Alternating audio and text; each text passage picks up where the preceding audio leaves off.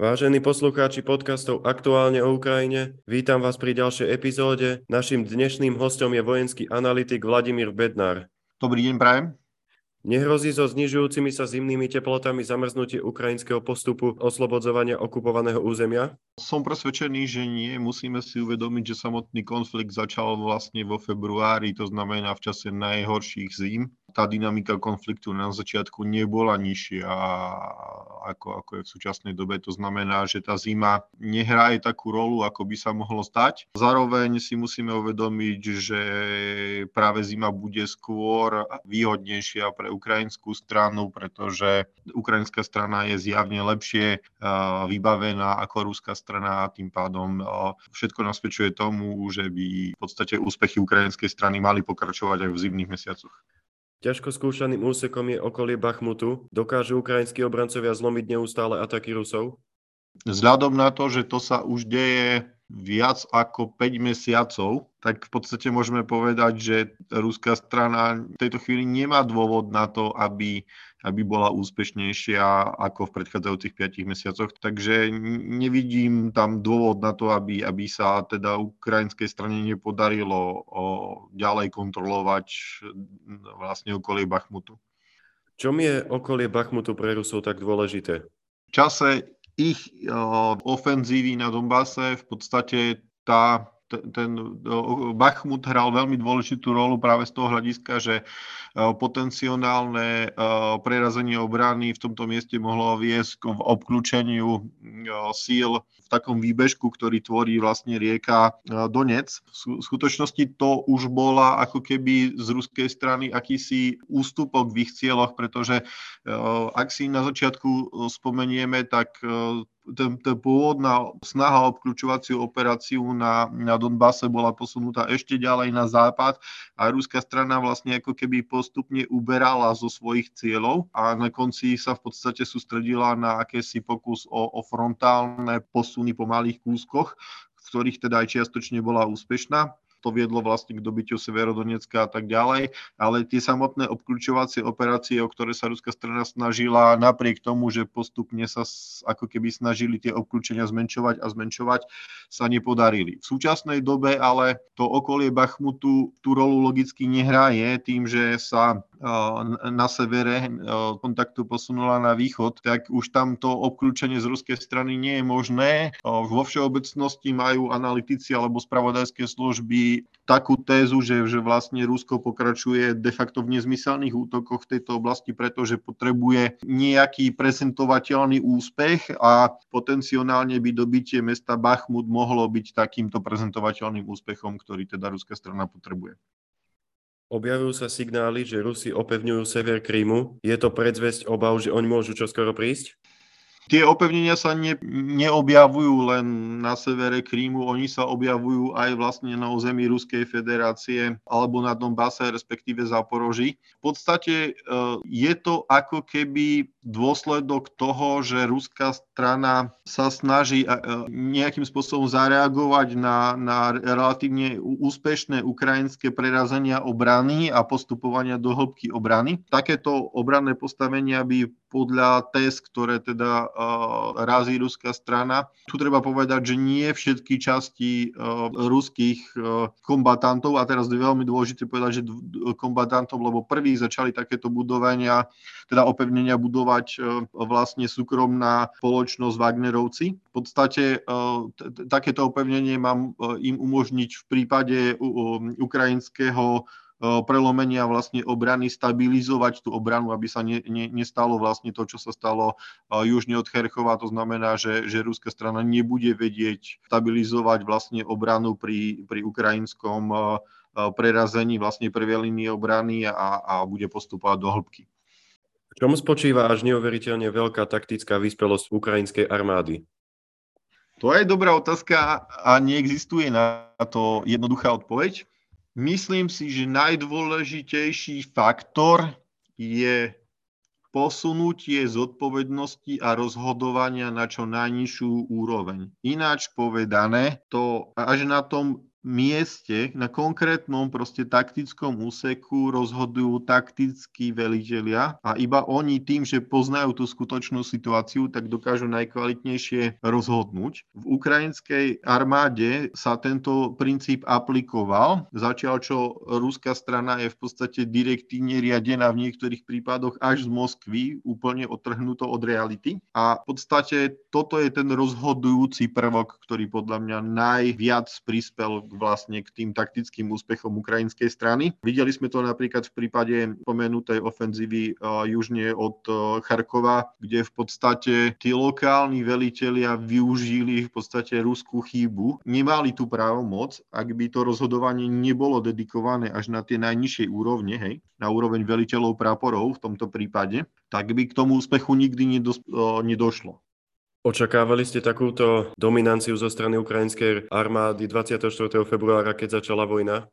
Keď začala vojna, tak nie, ale ona sa už prejavila v prvý deň vojny. Už po prvom dni vojny bolo jasné, že ruská strana nedosiahne tie ciele. Častokrát sa ma novinári pýtajú práve na to, že ja som hneď prvý deň povedal, že som optimista a uviedol som, že práve to, že ak sa to ruskej strane nepodarilo ich elitnými výsadkovými silami ovládnuť v podstate letisko severozápadne od Kieva, ktoré malo slúžiť vlastne ako aké akési predmostie a boli sme svedkami hneď prvý deň viacerých takýchto neúspechov, tak je málo pravdepodobné, že sa ruskej strane podarí vlastne dosiahnuť to, to čo očakávala. Na, na druhej strane tá ukrajinská strana, že neustále nás prekvapuje ďalšími a ďalšími e, úspechmi. Hneď druhý deň napríklad to, že sa im podarilo prostredníctvom balistickej rakety zasiahnuť letisko na území Ruskej federácie.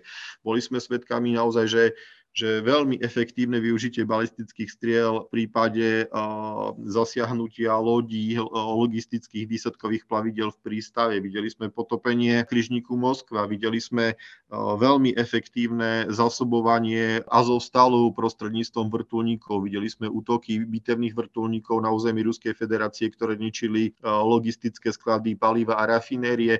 Proste tých vojenských úspechov ukrajinskej armády je, je neporovnateľne viacej ako tej ruskej.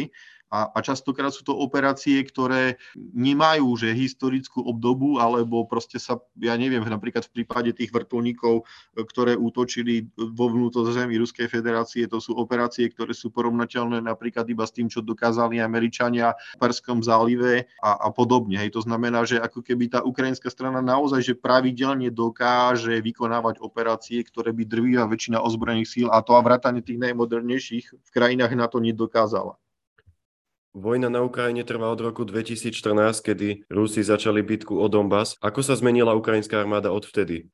Paradoxne tá zmena je relatívne veľká a tá zmena sa neudiala na technickej úrovni. Ak si napríklad pozriete, že, že nosným tankom ukrajinských ozbrojených stýl je stále T-64 verzie BV, rovnako ako v tom roku 2014, ak si uvedomíme, že noznými bojovými vozidlami sú bojové vozidla pechoty BMP-2 a BMP-1, tak ako vtedy, tak vidíme, že tá zmena sa nedieje na technickej úrovni, že primárne tá zmena sa deje práve v tej organizačnej zložke, v logistickom prístupe, v tom posune tej, tej, tej schopnosti rozhodovať na čo najnižšiu úroveň, reagovať priamo na situáciu na boisku a tak ďalej a tak ďalej. To znamená, že že je to skôr zmena mentálna ako, ako vybavenia a ten posun je značný. Ako hodnotíte úroveň ruskej vojenskej výbavy? Niekedy to vyzerá, že už mobilizujú aj vojenské múzea.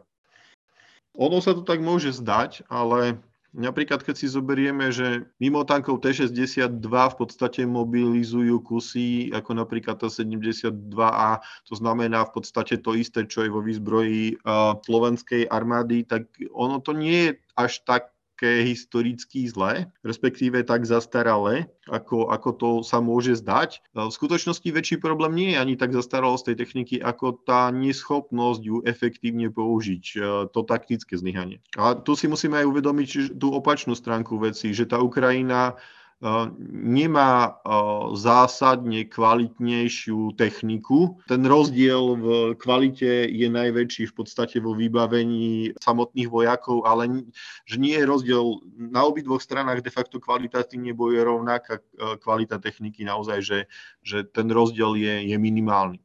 Bola západná pomoc Ukrajine kľúčovým faktorom vojny? Ona ukrajinskej strane významne pomáha, ale keď si napríklad spomenieme na prvé dni vojny, tak napríklad vojenská pomoc Ukrajiny dorazila až po istom čase, až keď Ukrajina dokázala, až keď sama stabilizovala líniu kontaktu a ukázala, že sa dokáže brániť a ukázala, že nehrozí to, že tie dodávky zbraní by by v podstate celé prepadli do rúk Rusom, keby ruská strana v podstate naplnila tie svoje pôvodné operačné plány, to znamená ovládnutie väčšiny časti Ukrajiny, respektíve celej Ukrajiny.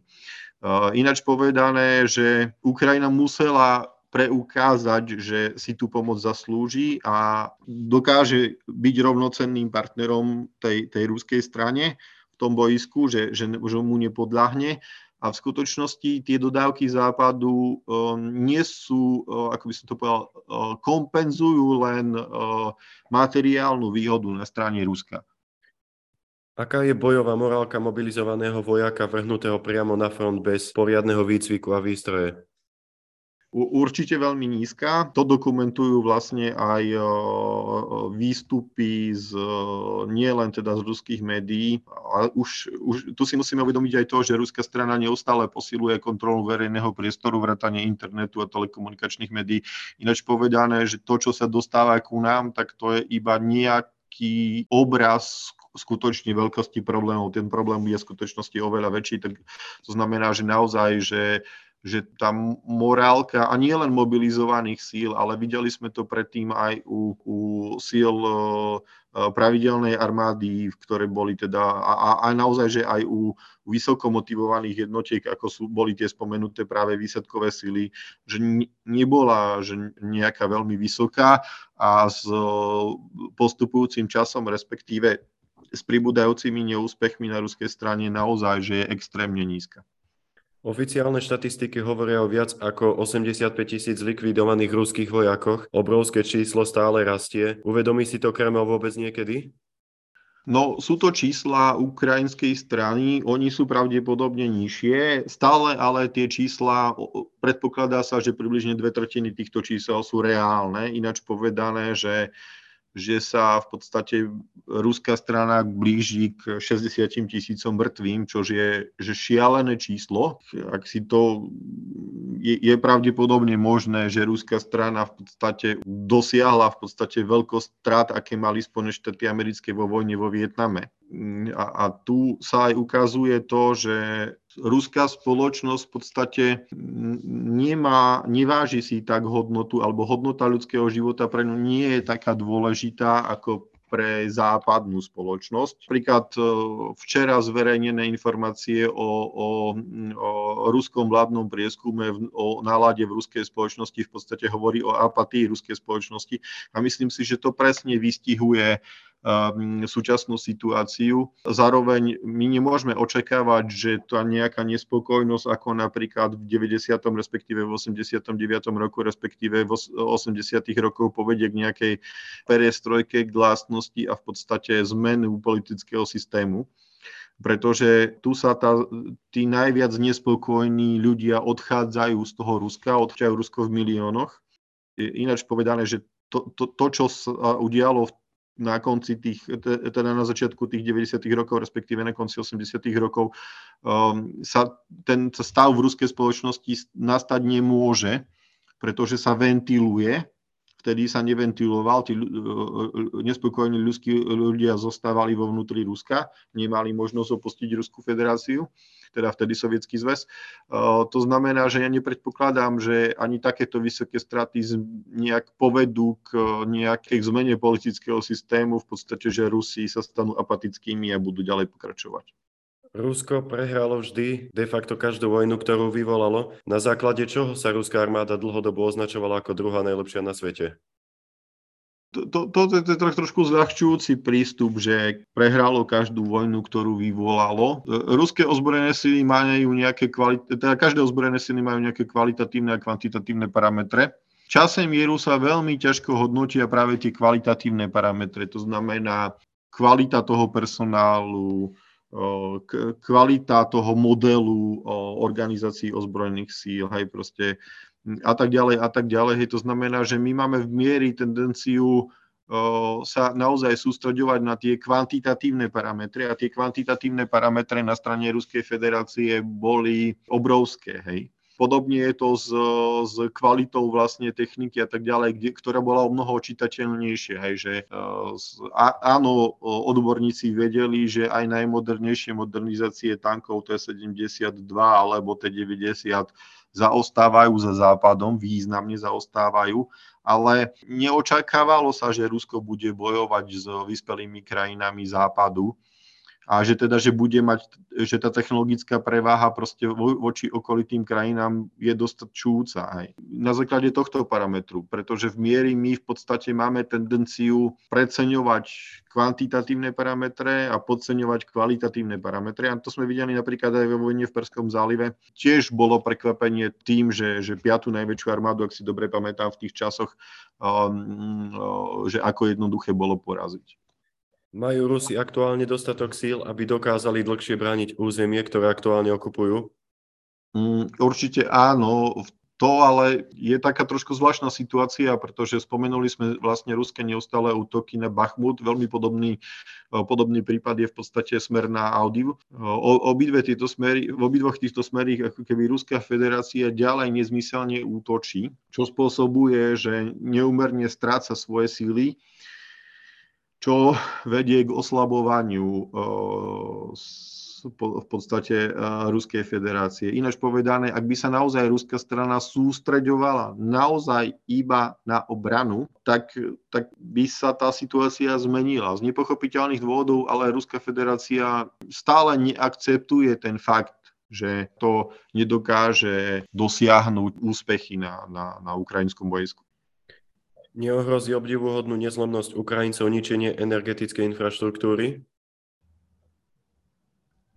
Myslím si, že toto sa mi už raz celkom podarilo vystihnúť v inom rozhovore, kde som povedal, že tí Ukrajinci sa rozhodujú medzi dvoma alternatívami. Buď ži, budú žiť v chlade a v tme, alebo ich čakajú masové hroby, ako to videli počas ruskej okupácie. Takže nemyslím si, že ich to zlomí, pretože respektíve v krátkodobom horizonte ich to zlomí, pretože tá, tá, voľba je jasná. Hej, pre každého Ukrajinca je jasná, pretože on je konfrontovaný s tou realitou. Hej, proste pozná tú realitu.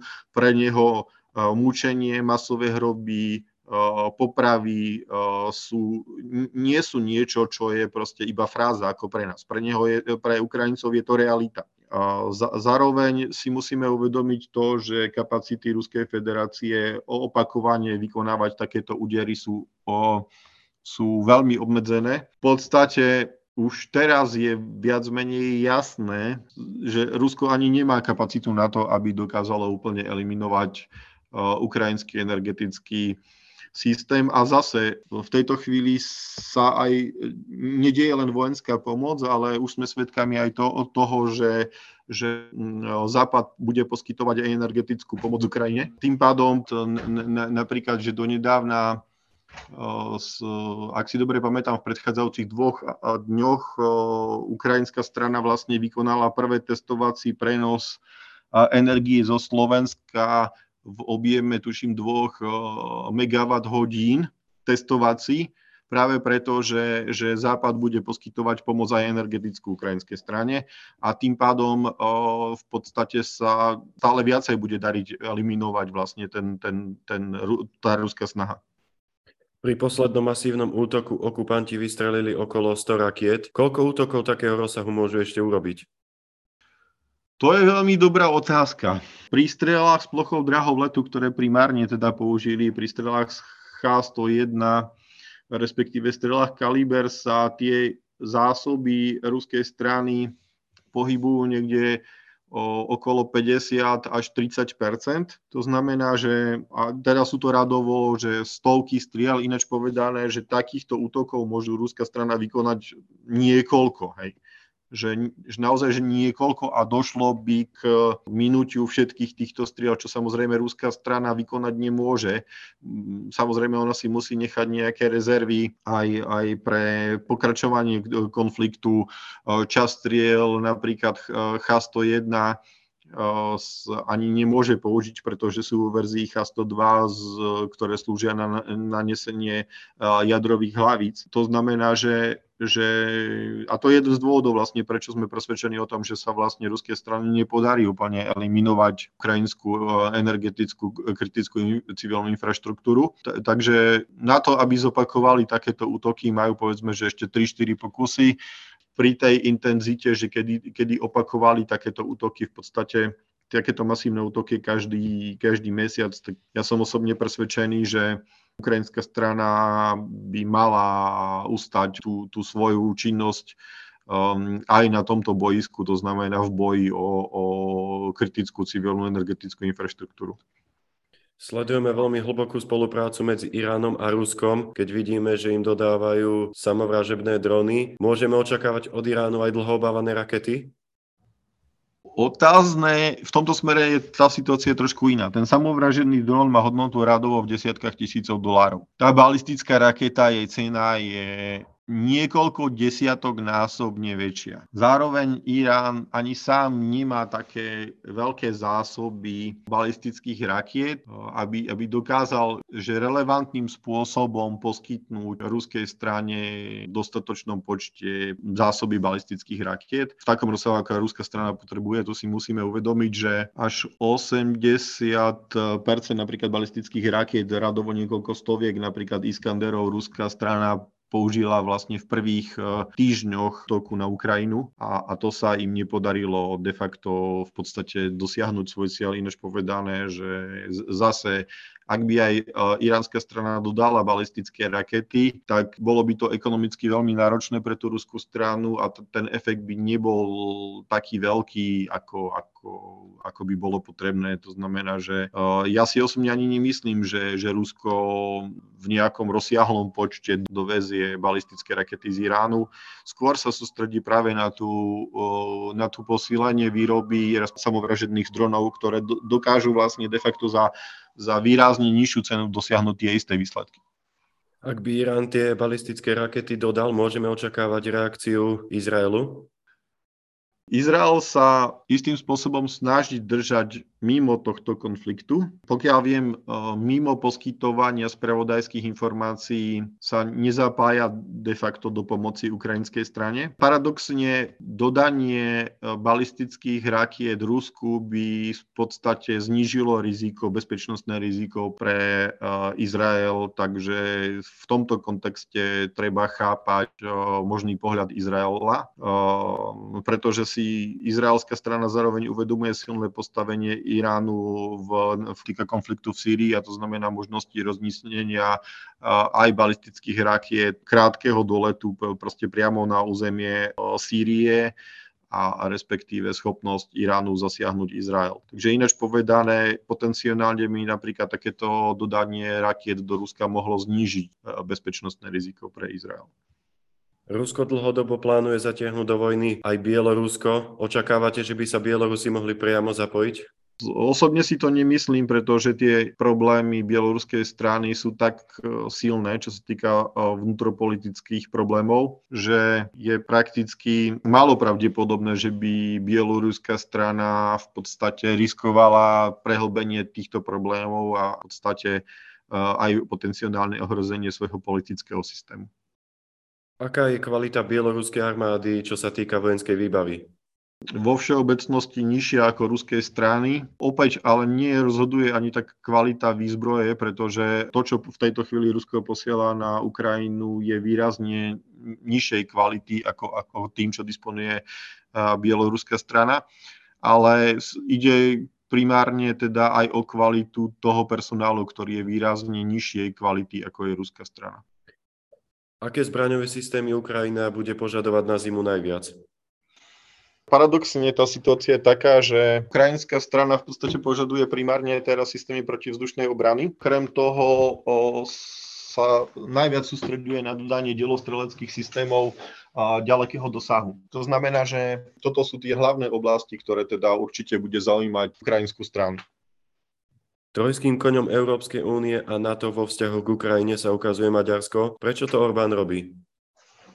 To je veľmi dobrá otázka. On tým sleduje vlastne vlastnú, vlastné politické záujmy.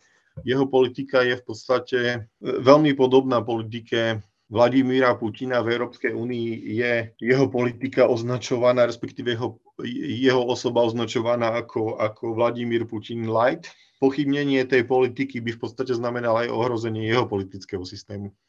Maďarsko a Turecko dlhodobo blokuje vstup do NATO Švédsku a Fínsku. Vidíte v budúcnosti nejaký posun? Primárne v tejto chvíli väčším problémom je postoj Turecka ako Maďarska. Maďarsko pri jednaniach z NATO alebo z Európskou úniou zaujíma pragmatický postoj, to znamená, tam rozhodujúca vec je ako keby Maďarsko tie, tie konflikty využíva na získanie nejakých čiastkových výhod pre svoju stranu. To znamená, že veľmi zjednodušene povedané, že ako keby Maďarsko z obchodu váva ten, ten spor. Preto sa oveľa skôr do o, NATO, respektíve a Fínsko dohodnú s, s Maďarskom ako napríklad s Tureckom. Väčším problémom bude práve Turecko. Kvôli čomu Turecko blokuje práve vstup týmto dvom krajinám? Pretože sa snaží vysporiadať e, so svojou kurdskou menšinou, ktorú považuje za teroristickú hrozbu a zároveň sa snaží e, odstraniť izoláciu Turecka kvôli stále väčšej konvergencii ich politického systému k autoritatívnemu režimu. Myslíte, že môže dojsť k blízkej dobe k posunu?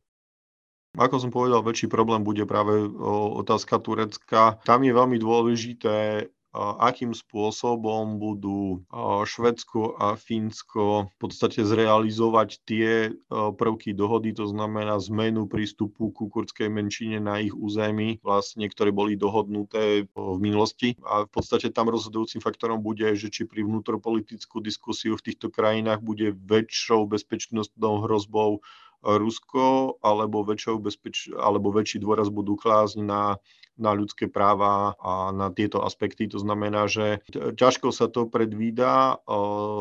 Osobne si ale myslím, že nebude môcť do nekonečna blokovať vstup týchto krajín a je, je len otázka času, kedy, kedy sa to zlomí, ale pri mne povedané, v tejto chvíli ako keby mám pocit, že skôr to, to zbrzdenie je spôsobené tým dianím na strane Švedska a Fínska, kde proste sa neimplementujú tie dohody, ktoré boli urobené dostatočne rýchle. Otázka, ktorá zakončí našu dnešnú skvelú debatu. Dokáže podľa vás Ukrajina oslobodiť celé svoje územie vrátane Krímu a kedy by sa tak mohlo stať? Dobrá otázka. Tá situácia je taká, vy ste sa na začiatku ma pýtali, že, že či som na začiatku bol optimista. To je pravda, že som bol, ale je tiež pravda, že na začiatku som neveril, že ukrajinská strana dokáže oslobodiť separatistické územia alebo po prípade od územie Krímu. V tejto chvíli som presvedčený o tom, že ak by ukrajinská strana mala príslušnú podporu dlhodobo, tak je len otázka času, kedy sa im to podarí. Dokonca som presvedčený o tom, že ak by ten konflikt e, fungoval rovnakou intenzitou ako, ako doteraz, ak by, ak by ten konflikt mal rovnakú dynamiku, tak sa dá presne vypočítať, že toto by sa udialo v podstate niekedy v apríli budúceho roku. V tejto chvíli sme ale svedkami toho, že sa tá dynamika toho konfliktu znižuje. Môžeme to vidieť napríklad e, na, na tom, že, že, že napríklad v poslednom období klesol počet zostrelaných ruských lietadiel, že klesol e, počet zničenej ruskej techniky. E, neklesá ale počet zabitých ruských vojakov, ale to je, spome- to je spôsobené práve tým, že že ruská strana naozaj, že stále ako keby si uvedomuje to, že potrebuje znížiť tie straty, aby, aby dokázali ďalej fungovať. To znamená, že tam je veľmi dôležité to, že, že ako bude to ďalej pokračovať. Ďakujem veľmi pekne za váš čas a prijatie do nášho podcastu Aktuálne o Ukrajine. Pekný deň želám.